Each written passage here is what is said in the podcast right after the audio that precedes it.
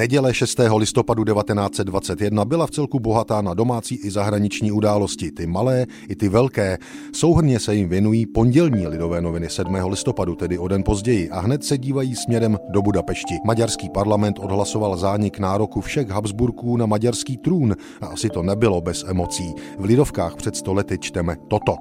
Souboj pro Karla Habsburka. Po skončení včerejší schůze Maďarského národního schromáždění dal si poslanec Smrečány zavolati do kuolárů poslance Benke a tázal se ho, zdali v schůzi sněmovní řekl, že král byl prvním zběhem. Benke přisvědčil, na Češ jej Smrečány udeřil. Přispěchavší poslanci učinili této scéně konec. Benke vyzval i hned Smrečányho na souboj.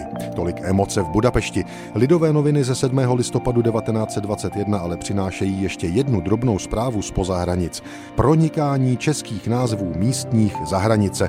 Proti očistě československého místopisu namítali Němci, že v cizině budou změnami jmen zmateni a že se české názvy neujmou. Zatím právě cizina, zdá se, je jiného mínění. Německými listy v Československu prošel právě nářek, že se v Rakousku začíná úředně říkat Liberec místo Reichenberg a v Daily Telegrafu například pěkně oznamují, že byl princ Windischkréc zatčen et Cheb s dopravou tu Bratislava.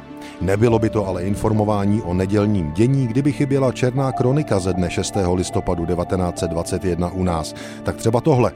Potopa v konzumu. Zvláštní pohroma postihla katolický konzumní spolek v Příboře. Skladiště je umístěno v přízemí a nad ním je v prvním poschodí kancelář Berního úřadu. V této kanceláři utáhl někdo při odchodu večer špatně kohoutek vodovodu, takže voda tekla po celou noc a to v takovém množství, že nestačila výpustka. Brzy byla celá kancelář zaplavena a voda prosakovala do konzumu na zásoby mouky, cukru a jiného zboží, jež na dobro zničila. Škoda činí na 100 000 korun vody nateklo do skladiště na půl metru vysoko.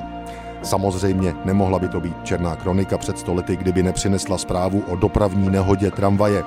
U nádraží v Bohumíně udála se srážka vozu elektrické dráhy s nákladním automobilem bohumínského špedicionu.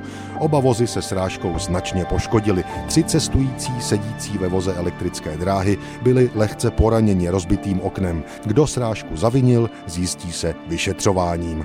A ještě jedno upozornění lidových novin před stolety brněnské veřejnosti.